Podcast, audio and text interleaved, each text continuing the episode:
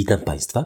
Nazywam się Jarosław Droszcz, pracuję w Centralnym Szpitalu Klinicznym Uniwersytetu Medycznego w Łodzi, skąd nagrywam podcast Cardio Know-how, będący częścią akademickiego portalu edukacyjnego Cardio Know-how. Jest on przeznaczony wyłącznie dla profesjonalistów i odzwierciedla wyłącznie moje osobiste poglądy. No, fantastyczny program Kongresu Polskiego Towarzystwa Kardiologicznego. A zwracam się tu przede wszystkim do zarządu, ale do profesora Jacka Legutko, przewodniczącego Komitetu Naukowego Kongresu. Można się było zobaczyć, porozmawiać, poplotkować, kto, gdzie, kiedy. A zmieniło się w naszym świecie wiele. Już kilka godzin po zakończeniu spotkania klubu 30 PTK odbywała się jedna z ostatnich sesji poświęcona wytycznym postępowania u pacjentów ze schorzeniami układu sercowo-naczyniowego, którzy są przygotowywani do operacji niekardiologicznych. Czekaliśmy na ten dokument 8 lat. Poprzednią wersję z 2014 roku z aktualizacją i dodaniem pewnych własnych przemyśleń omawiałem krótko w epizodzie 54. Odpowiadałem wówczas na pytanie jednego ze słuchaczy.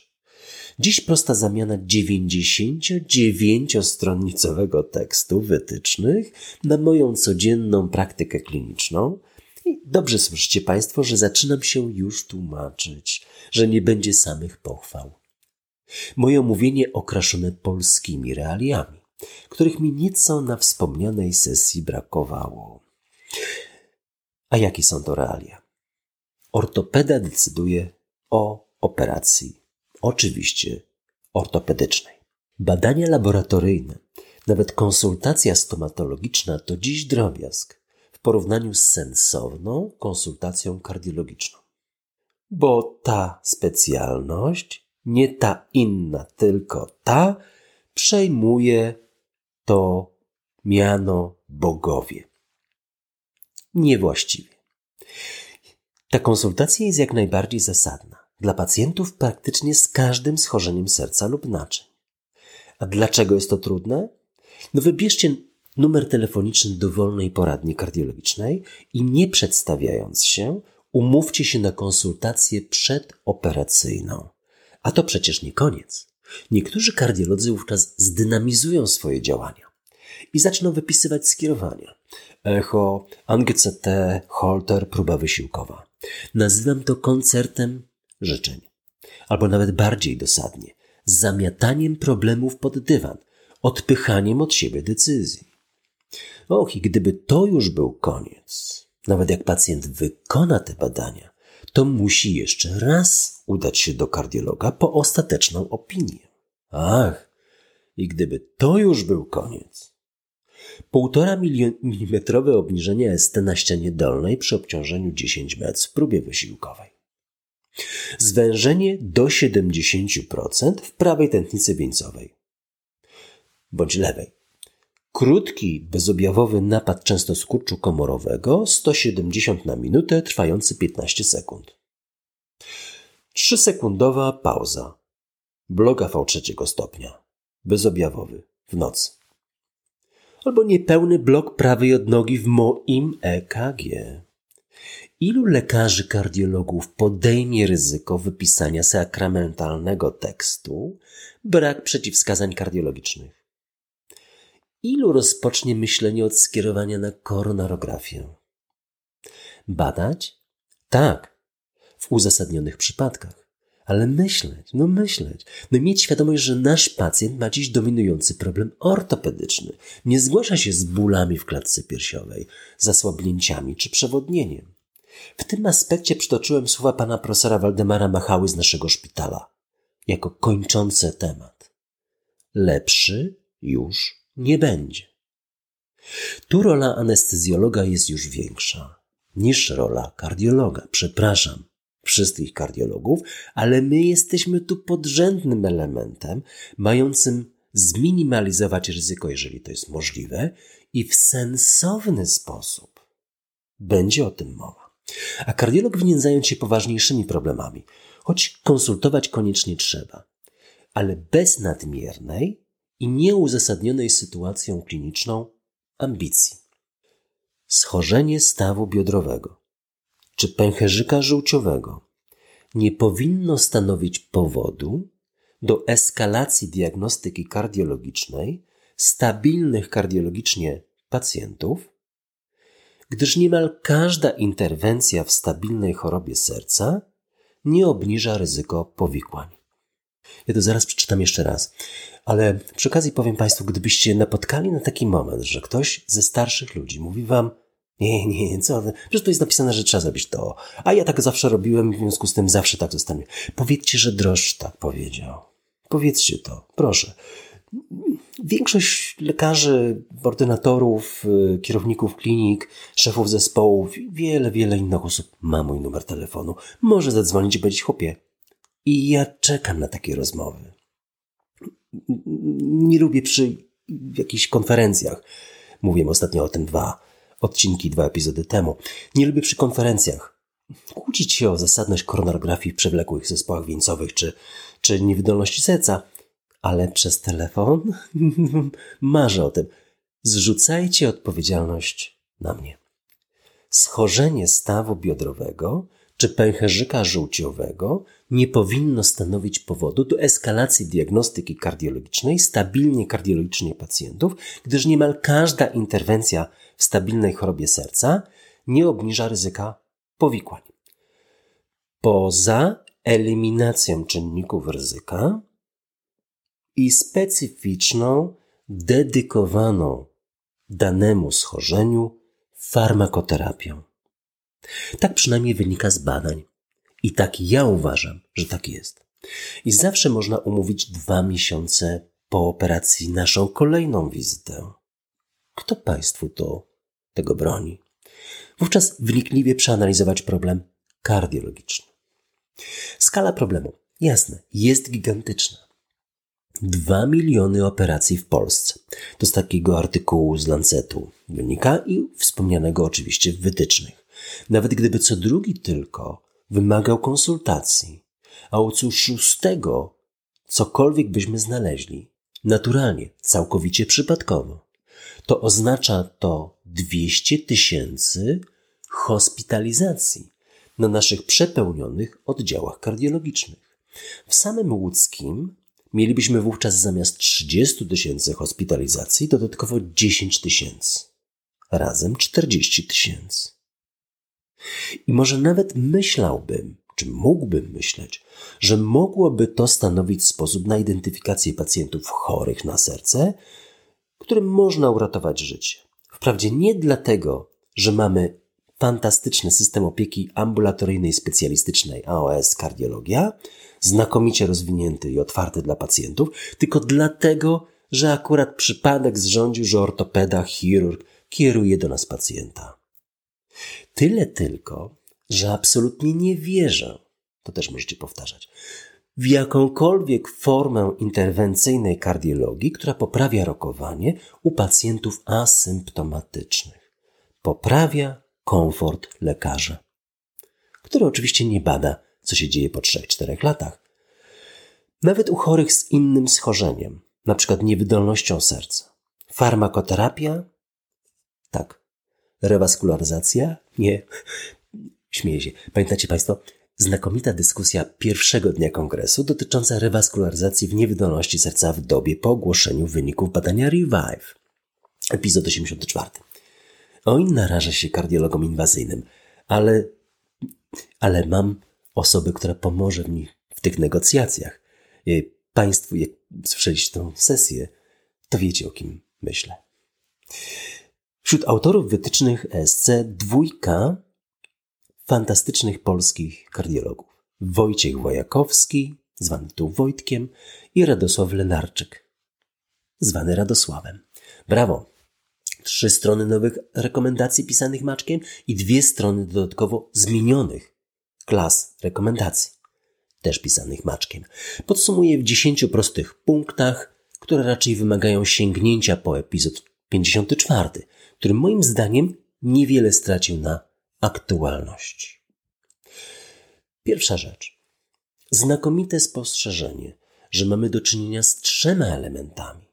Ryzykiem związanym z samą operacją, zabiegiem, niezależnie od innych rzeczy, ryzykiem powikłań u naszego pacjenta związanym z jego schorzeniem serca i naczyń, to nasza robota, i ryzykiem krwawień, to też nasza robota, jako że chirurdzy zazwyczaj mają noże.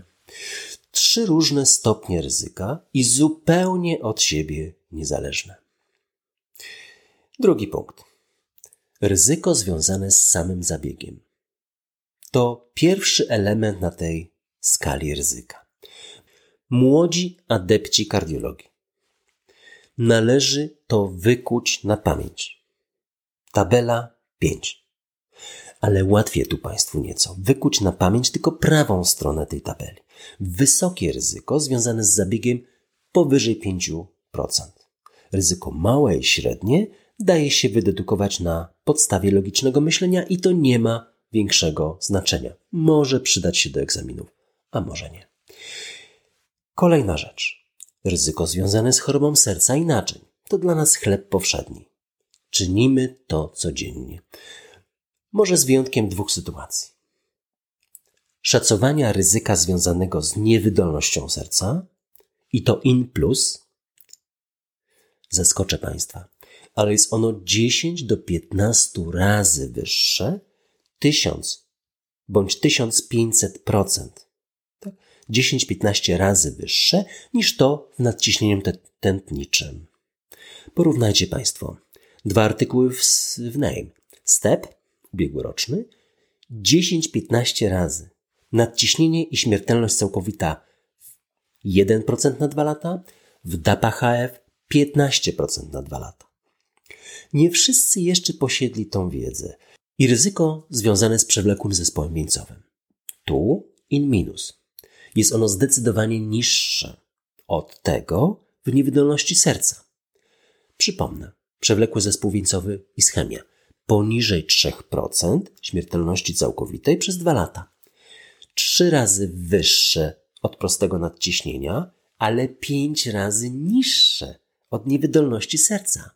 Bez zawału, bez rewaskularyzacji i tak dalej. Prosta, przepraszam za słowo prosta, niewydolność serca, rozpoznana niewydolność serca.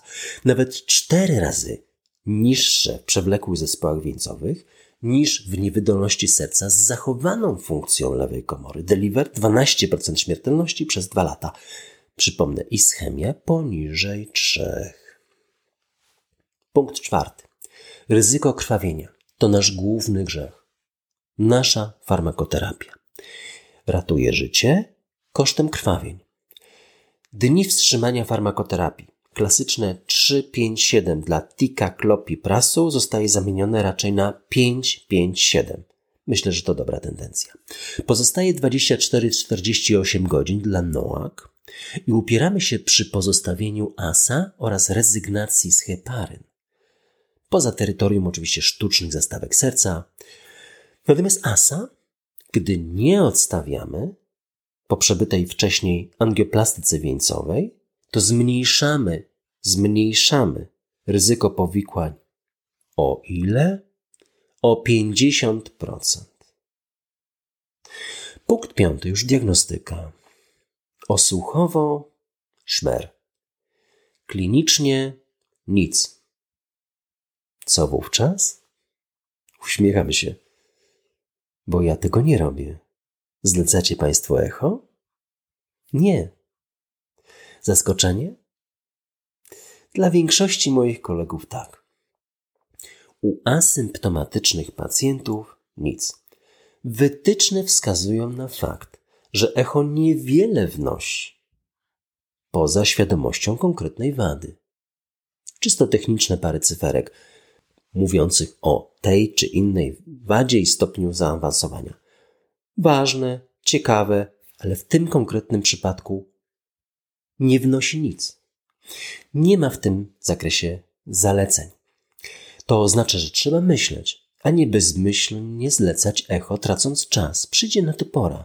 Wprawdzie tabela czwarta na stronie 20 wspomina o zaleceniach echa dla operacji wysokiego ryzyka, ale cóż, nie wszyscy eksperci dysponują słuchem i doświadczeniem klinicznym, aby zrozumieć, że zdecydowaną większość wad serca daje się ogarnąć Boże, jakich słów używam. Słuchawkami. W tym wypadku, w tym akapicie, też na stronie 20, jest miła memu uchu pochwała dla koncepcji osłuchiwania serca. Sięgnijcie Państwo po epizod 76 i 20. No i żadne sfokusowane echo nie zastąpi słuchawek i mózgu. Litery fokus w słowie sfokusowane pisane jest kapitalikami. Dlaczego? Kto wie, ten wie. No i najważniejsze, rutynowo echo nie jest przeciwwskazane. I najważniejsze, rutynowe echo jest przeciwwskazane. Pierwsza wizyta i skierowanie na echo to błąd. Błąd. Wytyczne mówią jasno, klasa trzecia. Nie. Przed operacją pozasercową. Czasem widzę, że kardiodzy nie mają nic ciekawszego do roboty niż zlecanie, wykonywanie bezsensownych badań. Echo. Punkt szósty. Troponiny. To wielkie zaskoczenie nowych wytycznych. W szpitalach wieloprofilowych to prawdziwa zmora. Wzrost ich stężenia u chorych operowanych z infekcją, z ostrą niewydolnością nerek czy urazem. Koronografia jest tu przeciwskuteczna. Dlaczego sięga się po nie troponiny u pacjentów bez ostrych zespołów wieńcowych? Przed i po operacji. Początkowo byłem temu przeciwny. Dopiero gdy wnikliwie przeczytałem tekst, zmieniłem opinię. Dwa powody wydają mi się przekonujące. Powód pierwszy. 45-65-latek, bezobjawowy, przed operacją wysokiego ryzyka i tylko przed taką, ograniczamy się do EKG i troponin. Ograniczamy się do EKG i troponin. Dla osób z niskich ich stężeniem nie idziemy dalej w diagnostyce. Żadnego angio-CT, koro, echo itd. Tak I punkt drugi. Dla chorych z niskim jej stężeniem może kardiolog w ogóle nie jest potrzebny. To moje. Takie zdanie w wytycznych nie pada. Ale może ktoś wreszcie odważy się skierować uwagę kardiologów na ostre choroby układu krążenia, a nie bezproduktywne mieszanie diagnostyczne i wstrzymywanie operacji pozasercowych. Już się uśmiecham na myśl, co się wydarzy, jak wszyscy chirurdzy dotrą do tekstów wytycznych zaczną stosować tą drugą aktywność, związaną z troponinami. Ich pomiar jeden i dwa dni po operacji. Niech ci, którzy pracują w dużych szpitalach, przygotują wygodne buty, nawet kilka par. Punkt siódmy. Angioceta. Mam inne zdanie niż wytyczne, zatem ten punkt pominę. Punkt ósmy. Koronografia i rewaskularyzacja. Tu się absolutnie zgadzam z linią aktualnych wytycznych. Tak jak w klasycznej kardiologii. U mnie oznacza to proste. OZW tak. PZW nie. Ostre zespoły wieńcowe tak. Przewlekły zespół wieńcowy nie. I znamienne drugie zdanie tego akapitu. Koronografia może spowodować niepotrzebne i nieprzewidywalne co do długości opóźnienie w zaplanowanej operacji pozasercowej.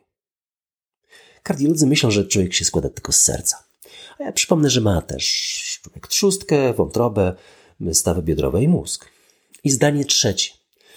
Pomimo, że choroba wieńcowa jest obecna u znaczącego odsetka pacjentów kierowanych na operacje pozasercowe, to zalecenia są niezmienne, tak jak w klasycznym schemacie, gdyby operacji miało nie być. Wyobraźcie sobie Państwo, że pacjent nie przychodzi z prośbą o napisanie y, karteczki od ortopedy czy chirurga, tylko po prostu przychodzi i mówi tak, przechodziłem, wie pan, i pan, pani, i chciałem się tak przebadać. Wyobraźcie sobie taki scenariusz. Myślę, że Państwo dobrze to zrozumieliście. Ja koronarografię ograniczyłem wyłącznie dla OZW oraz istotnych, przekraczających 10% indukowanych stref niedokrwienia. Spekt. Żadnych diagnostycznych przeglądów. Natomiast co robimy w tym miejscu? Zamiast diagnostykomanii wdrażamy pełne zasady prewencji chorób naczyniowych i absolutny zakaz palenia przez 4 tygodnie przed operacją. To bardzo ważne. Ja już zdecydowałem o tym i zaleciłem to mojemu przyjacielowi. Operację przeżył. Na razie do nałogu nie wrócił. I dziesiąty punkt. Operacja minęła. Wracamy do leków. Ale co z profilaktyką przeciwzakrzepową? Dotyczy to pacjentów, którzy nie mają klasycznych wskazań do antykoagulacji. Ani migotania przedsionków, ani zatorowości płucnej, ani sztucznej zestawki. Jaką dawką? Wyobrażacie sobie Państwo, że autorzy wytycznych kompletnie to pominęli? A tydzień temu prosił mnie ortopeda o zajęcie stanowiska w sprawie masywnych krwawień u chorych po profilaktycznej, słuchajcie uważnie, profilaktycznej dawce heparyn wpisywanej ręką kardiologa 1 mg na kilogram dwa razy dziennie. Tak, to cytat, to nie jest moje. Dwa razy dziennie profilaktyczna dawka heparyn po operacji u osób bez konkretnych wskazań. Wróćmy zatem do HPL. Profilaktyczna dawka to 20, 40, 50 mg jeden raz dziennie. Można się zgodzić, że w pewnych przypadkach to 1 mg na kilogram jeden raz dziennie. Tylko u pacjentów wysokiego ryzyka zakrzepicy, ale nigdy dwa razy dziennie to moja opinia wobec tego, że nie ma tego w wytycznych. Czy nie można było tego po prostu napisać?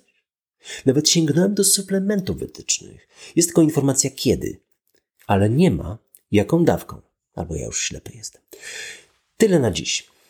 Niech was nie zmyli moje czasem krytyczne spojrzenie na te wytyczne. Gdybym był lekarzem kardiologiem, mającym jako jedyną aktywność konsultacje na chirurgii, ech, rozmarzyłem się.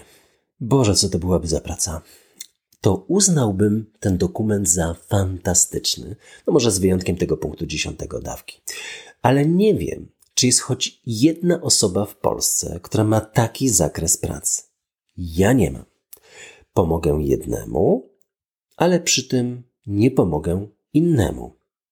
Brzmi groźnie, ale groźnym po prostu jest.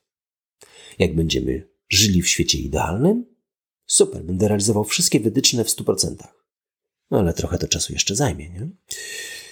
Skupię się na wnikliwym badaniu tych 130 tysięcy pacjentów rocznie kierowanych do operacji w naszym województwie 2,5 miliona osób. Dziennie wyszłoby mi 365, wliczając w to weekendy i święta, 15 na godzinę, wliczając w to godziny nocne. No dobra, mamy tu 200 kardiologów, 200 kardiologów i siadamy wszyscy do pracy w tym obszarze. Rezygnujemy z innej pracy. Hmm, daje się to zrobić. Konsultacje przed operacjami niekardiologicznymi. Nieco ponad jeden dziennie. Już nie wliczając weekendów i świąt. No ale zaraz. Włączamy w to kardiologów interwencyjnych, elektrokardiologów, emerytów? Nie balibyście się? Profesorów? No, tu się chyba zagalopowałem. Pokora. Szczepan Twardoch. Wydawnictwo literackie 2.20. Tłumaczył, hmm, żartowałem, choć tylko trochę. Znajomość języka niemieckiego oraz śląskiego bardzo się tu Państwu przyda. Są przypisy z tłumaczeniami. Myślę, że samego mistrza. To jego przedostatnia powieść. Jak na razie. Warta przeczytania z trzech powodów. Pierwszy to ostatni kongres PTK był w Katowicach. Widzieliście Państwo jedną wielką aglomerację? Zawsze tak było? Ale skąd? Teren był poprzecinany granicami. Drach też jest tego przykładem. Drugi powód to wojna. Niedaleko nas. Jak ona wygląda? Otóż to nie są ekrany komputerów i joysticki. To są kopy. Minęło 100 lat. Akcja tej powieści toczy się dokładnie 100 lat temu, ale nadal są to okopy. I gdyby nie nasi dzielni bracia z Ukrainy, pewnie organizowalibyśmy lokalny, połkowy punkt segregacji rannych. Mój dziadek poznał te realia 102 lata temu. No i punkt trzeci, znakomita narracja, przypominająca króla. Trzyma w napięciu do ostatniej strony. A na tej ostatniej stronie wybaczcie, jakaś mała infekcja i zaczynam żartować zamiast mówić naukowy podcast. Jeżeli Państwo będziecie mieli jakieś uwagi, komentarze czy pytania, to kierujcie je na media społecznościowe, Cardio Know-how, ale nie odsuwajcie się od mikrofonów. Jest, y, jest, y, test jest ujemny. Także nie odsuwajcie się od głośników. O, tak. Będę też bardzo Państwu wdzięczny za promocję podcastu wśród lekarzy oraz komentarz, a może życzenia zdrowia, nawet choćby jednym słowem i oceną. Slawa Ukrainii. Thank you.